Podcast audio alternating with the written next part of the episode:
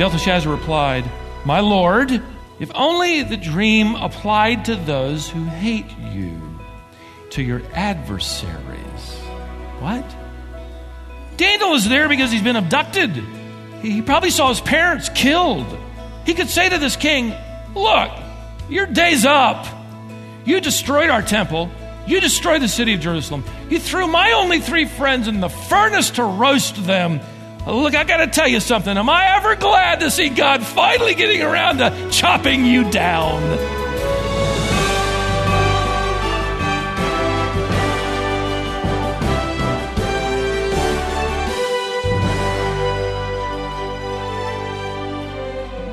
Daniel understood an important reality.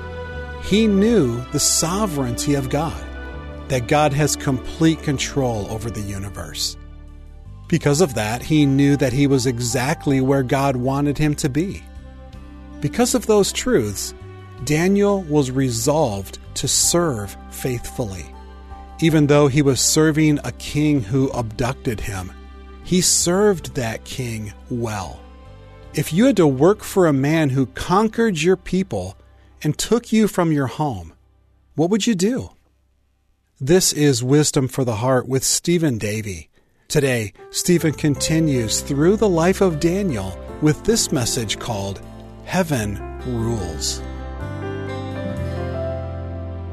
One of the universal traits of human nature, which is unfortunate and to battle, certainly is the unwillingness to listen to warnings, to keep on our way, and to find it difficult to change. The Associated Press ran a story some time ago of a man who simply refused to wear a seatbelt, even though he'd been ticketed and fined 32 times in five years. Even though it cost him a minor fortune, he insisted that within his own car, he was his own authority and he could do what he wanted. Finally, he tired of paying the fines and instead of obeying the law, he made a fake seat belt that hung over his shoulder to make it appear like he was wearing one. He tied one end of the strap to his seat belt just behind his head, by the door, and he'd sling the other bottom part over his waist to complete the deception. And you're thinking, well, why not just go ahead and spend about the same amount of time? Just put your seatbelt on. Never mind that. His trick worked, and he wasn't pulled over. But then he had a head on collision and one that he most likely would have survived, but it threw him into the steering wheel, the AP News recorded, and he was killed. The resistance to heed a warning is actually more commonplace than we'd like to admit. In fact, I came across one recent medical survey pointing out that around 600,000 people in America have had open heart surgery. And that isn't all Americans, they come from all over the world to have their surgeries here, right? Uh, but uh, 600,000 people a year, a year, these patients are told that their bypass surgery is only a temporary fix. And uh, they've survived. They've been given another chance. And the doctors, of course, tell them you got to change some things. The report said doctors have delivered the message to millions of Americans you've been brought back from the brink of death. You'd better change. Next time it might not work. According to this medical survey, get this statistic those they tracked, 90% of open heart surgery survivors change nothing. Why would that be? Well, probably for the same reason none of us want to change anything. Probably for the same reason we don't even like to pull over and ask for directions. I do. I just want you to know I'm pretty quick to do that. I mean, one of the most remarkable, unfortunate things about human nature is we don't want to admit we are failing in some area, or that we made a mistake, that we've done something wrong, that it really was our fault. One of the most remarkable admissions of failure in the entire record of human history comes from the pen of one of the most powerful men who ruled one of the most powerful kingdoms on planet Earth. His changed heart is going to bear witness to a remarkable conversion. But it isn't until after he has effectively had a head on collision with the discipline the unmovable truth of God's Word. He survives, though, to tell his story. It's found in Daniel chapter 4. Daniel chapter 4 is one of the most unique chapters in the Old Testament because it is an official autobiographical document written by someone other than the author of the book. It's just tucked in by Daniel in his journal. It's an open letter by Nebuchadnezzar sent to his kingdom citizens. Now, in, in a rather typical royal fashion of the day, the letter opens here in chapter 4, verse 1. Nebuchadnezzar, the king, to all the peoples, nations, and men of every language that live in all the earth, may your peace abound. It has seemed good to me to declare the signs and wonders which the Most High God has done for me. Now, basically, what's happening here is that Nebuchadnezzar is about to deliver his personal testimony. If you've been through our greenhouse class, you know you've written out your personal testimony. We've had now about 2,000 do that. If you've done that on your own, perhaps you've shared it with somebody. Nebuchadnezzar is writing his testimony and he's delivering it to the kingdom. Notice verse 3. How great are his signs and how mighty are his wonders. His kingdom is an everlasting kingdom and his dominion is from generation to generation. Now, after this, most people are going to kind of yawn and say, oh, we got another you know, letter from the, the king. He's going to talk about how great he is and how connected he is with the gods. What he does instead, however, that gets everybody's attention is that he begins to give a detailed account of a nightmare that he's been having. He had it seven years earlier, and he's going to give the details. Look at verse, the next verse, verse 4. I, Nebuchadnezzar, was at ease in my house and flourishing in my palace. Now, stop for just a moment. In the margin of your Bibles, I suggested it back at chapter 3 if you haven't done it, I would recommend that you write into the margin of your Bibles the words 15 to 20 years later. 15 to 20 years later. In other words, Shadrach, Meshach, and Abednego went through that fiery trial uh, 15 to 20 years after they had arrived in chapter 1. Now, you might want to write next to the opening lines here of this letter in chapter 4 the words 20 to 25 years later. And that's because chapter 4 will take place some 20 years after the events of chapter 3. And by the way, the diary of Daniel covers 75 years of Daniel's life. So, right now in chapter 4, he is in his early 50s. And the reason I went through that whole thing here, that exercise, is because I want you to understand that Daniel's testimony has sort of weaved its way in and around that uh, kingdom and, and the heart of that king for some 35 years. Nebuchadnezzar has heard the gospel. He's about to hear it again.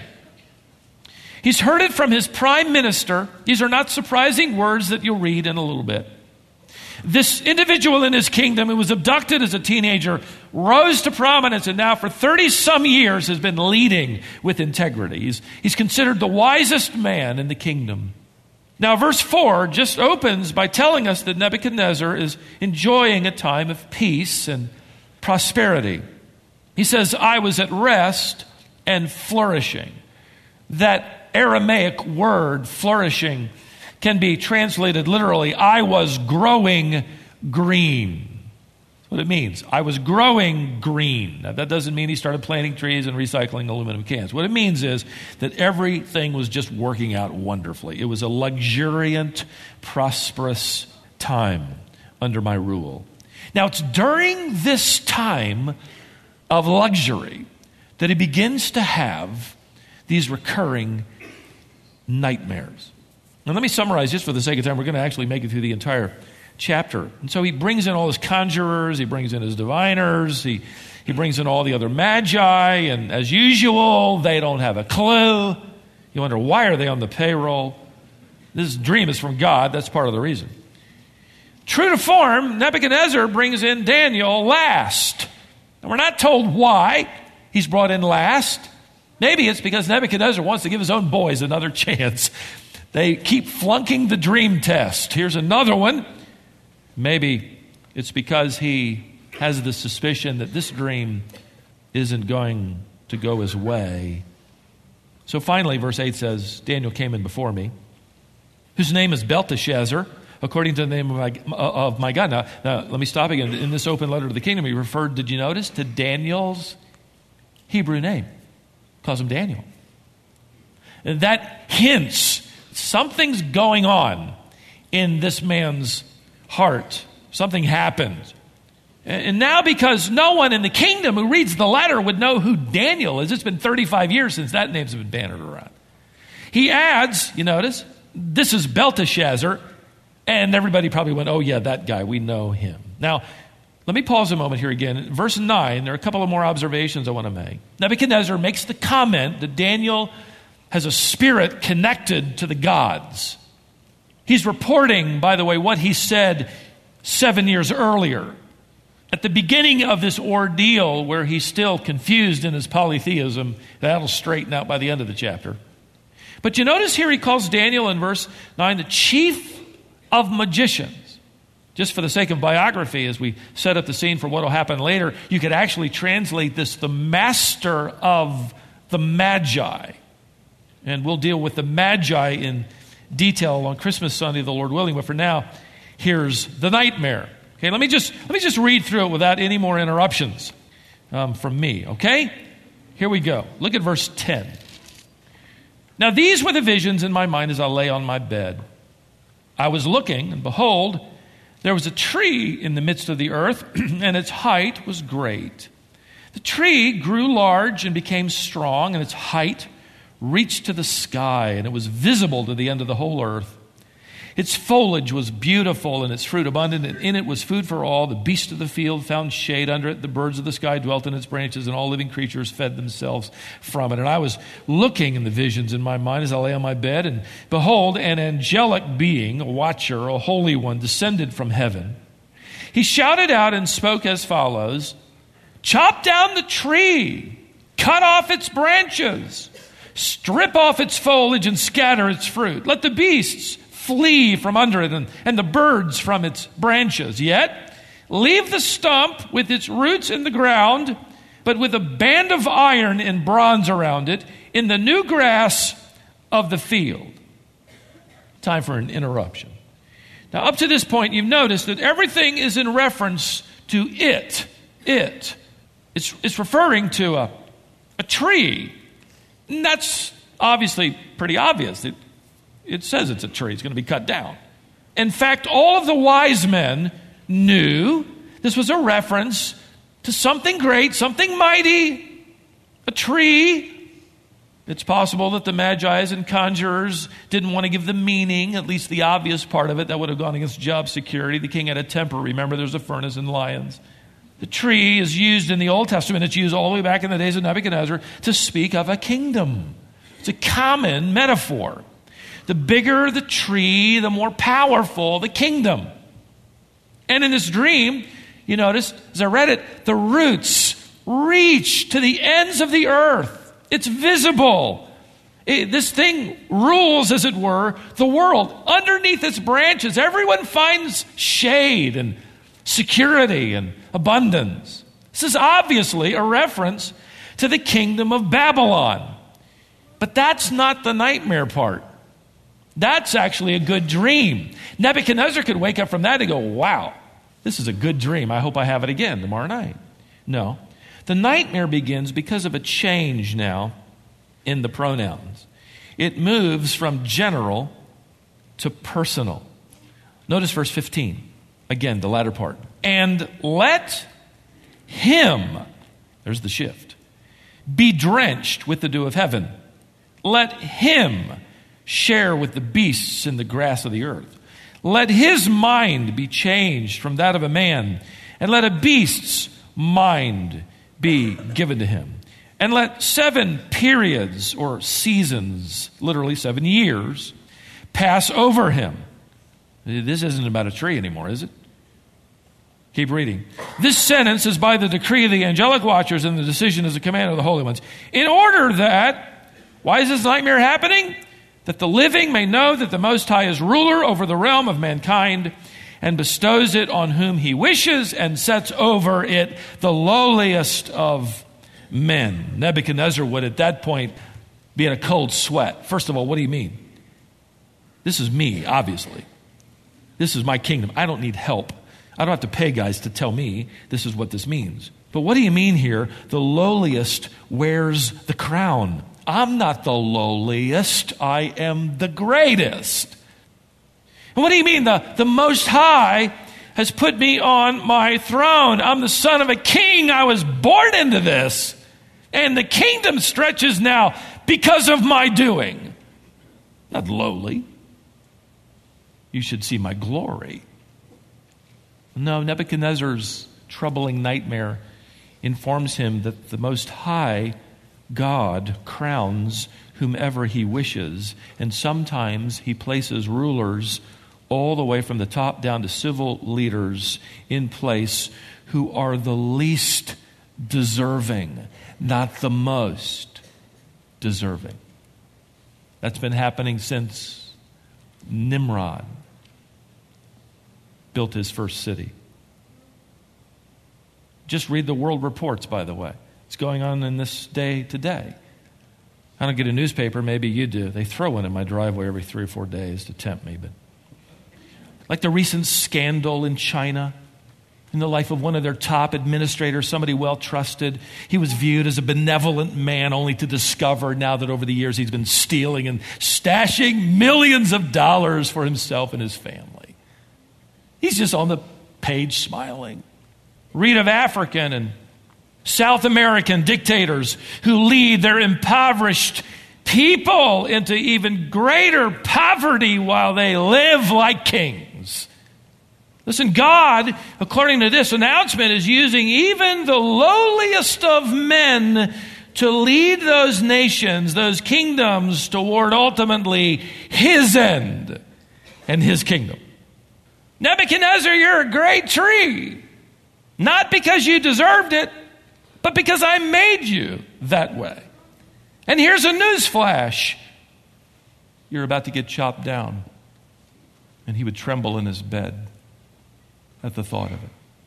Really ironic to me in my study to discover, and I'll give you just a little bit of it, that this metaphor was well known. In fact, archaeologists have uncovered inscriptions by Nebuchadnezzar where he actually used the language of a tree referring to his own kingdom. He talked about the branches of his kingdom giving shelter I mean, this is right out of his own journal. He knew. He knew. That's why he was so troubled. Renald Showers, in his wonderful little commentary, I'm trying to get him here for the summer series. He works for Friends of Israel, great expositor. He points out in his commentary on Daniel recent findings that Nebuchadnezzar had an obsession with trees because of their strength and their, and their might. He's kind of obsessed with them. In fact, he would take tours through Lebanon, the great cedars there. And, and, and, and on one occasion, in one of his tours, uh, they've discovered that Nebuchadnezzar actually chopped down one of those mighty cedars by himself. And he was so proud of himself that he had a picture of himself cutting that tree down, carved in stone. Nebuchadnezzar, let me give you, God says, another picture. Carve this one in stone. You have been felled by the hand of God. Now, he already had plenty of understanding. That's probably why he brought in Daniel last. And the others feigned. We don't know what it means. And it was troubling to Daniel. In fact, I want you to see this, and I want to stop long enough to get it. Verse 19. Then Daniel, whose name is Belteshazzar, was appalled for a while. He heard it. His thoughts alarmed him. The king responded and said, Belteshazzar, don't let the dream or its interpretation alarm you. In other words, come out with it. Belteshazzar replied, My lord, which is tantamount to your highness, if only the dream applied to those who hate you and its interpretation to your adversaries. What? That's not what Daniel should be saying here. I mean, this is your chance. He ought to be saying something like, Are you ever in for it? Think about it. Daniel is there because he's been abducted. He, probably saw his parents killed. He could say to this king, Look, Your day's up. You destroyed our temple. You destroyed the city of Jerusalem. You put my king's eyes out. Only after you killed all his children, you threw my only three friends in the furnace to roast them. Look, I got to tell you something. Am I ever glad to see God finally getting around to chopping you down? That's what it means, King. That's what I would have done. I'll pray for you. This is amazing compassion for the lost. Pagan kings act like pagan kings, sinners act like sinners. We so often forget that the issue is their soul. Daniel didn't pile on the table you know, all the things that, can, that, that, could have been eating away at him, making him bitter and, and resentful or, or frightened. You don't hear Daniel say, I think God's letting you off rather lightly. Seven years for you. I've had 35 years here. No. He says, King, this is such bad news. I really wish it was happening to your enemies. Which implies Daniel isn't one of them. How could Daniel feel this way? How could he talk this way? He can talk this way because he's believed the interpretation of this nightmare long before Nebuchadnezzar had it. That, that heaven rules, the Most High rules. The heart of the king is in the hand of the Most High. He's moving earth, he's moving the nations of the world ultimately toward his final purposes and for us as believers, the best is yet to come. But now Daniel provides the interpretation. Let me summarize it for you. Basically, in a sentence, he says, King, there's trouble ahead. See, God has decided to change your mind. You go back to verse 16, and that, that word, mind, you could render it heart. It speaks of the, the seat of the moral uh, reflection, it is the place where the will decides. It is, it is out of that which patterns of behavior emanate. So, what he's basically saying is, King, God is going to touch your mind, and he's going to turn the dial, and he's going to take away the majority of your sanity until you understand his sovereignty. You're going to act and live like a brute animal. And, and by the way, that took a lot of courage, even to compassionately give him the story. You know, Eastern kings weren't in, in, in the practice of hearing bad news. In fact, we know from history that they didn't allow, many of them, bad news ever enter their, their palace grounds. There are some monarchs who wouldn't allow anybody to say the word death in their presence. Only good news, only that it's sunny and, and it's a great day. So, what happens next is even going to require more courage. Look at verse 24. This is the interpretation, O king, and this is the decree of the Most High, which has come upon my Lord the king that you be driven away from mankind and your dwelling place be with the beasts of the field, and you be given grass to eat like cattle and be drenched with the dew of heaven. In other words, you're going to live outdoors. Seven years, seven seasons are going to pass until you recognize that the Most High is ruler over the realm of mankind and bestows it on whomever he wishes. And in that, it was commanded to leave the stump with the roots of the tree. That is, your kingdom be assured, return to you after you recognize, get this, you ought to underline this in your text. You, get this, King, that heaven rules. Heaven rules. Now, that didn't take courage enough. What happens next is remarkable. Daniel now kind of goes off script. He's not even going to be talking about the dream. He's going to make an application, which begins with the word therefore. I'm not finished, King.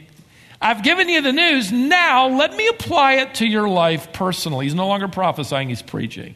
Look at verse 27. Therefore, O king, may my advice be pleasing to you.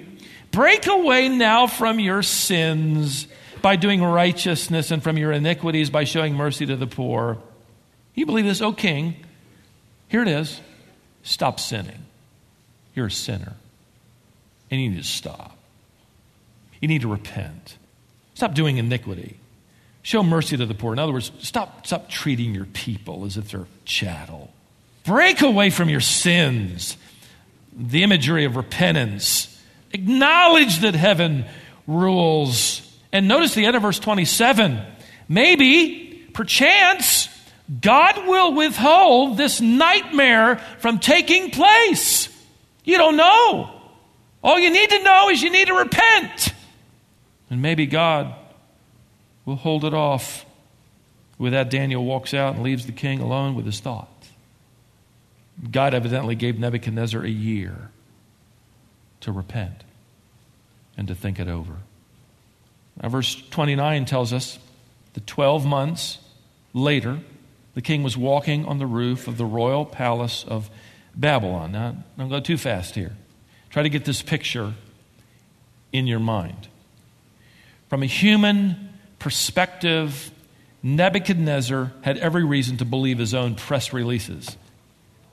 He, he was probably the greatest builder of ancient times. In fact, already, or at this point, 49 different buildings with inscriptions on them point to their builder architect being none other than Nebuchadnezzar. In fact, most of the bricks being unearthed in Babylon, which is located in Iraq, modern day Iraq, have stamped upon them the inscription, every brick with the inscription, I am Nebuchadnezzar, king of Babylon. So you look at a building, and every brick is stamped, I am Nebuchadnezzar, king of Babylon. Don't want you to forget that. With every building you see. So here he is on top of the roof of the palace. We're not sure which building, maybe up there with the, with the hanging gardens. He's up there, and verse 30, the king reflected. He's looking around, and he says, Is this not Babylon the Great, which I myself have built as a royal residence by the might of my power and for the glory of my majesty? He's so humble. I, just love the way he worded. 12 months to think it over, and no, I did this.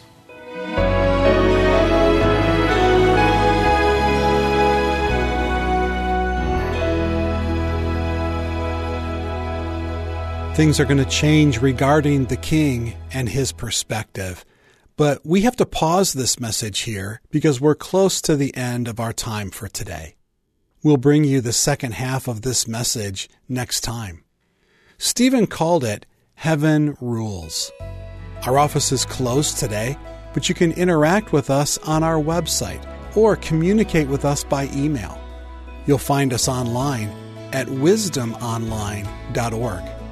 If you have a comment or would like more information, you can send us an email if you address it to info at wisdomonline.org. I hope you enjoy the rest of your day and that you'll join us next time on Wisdom for the Heart.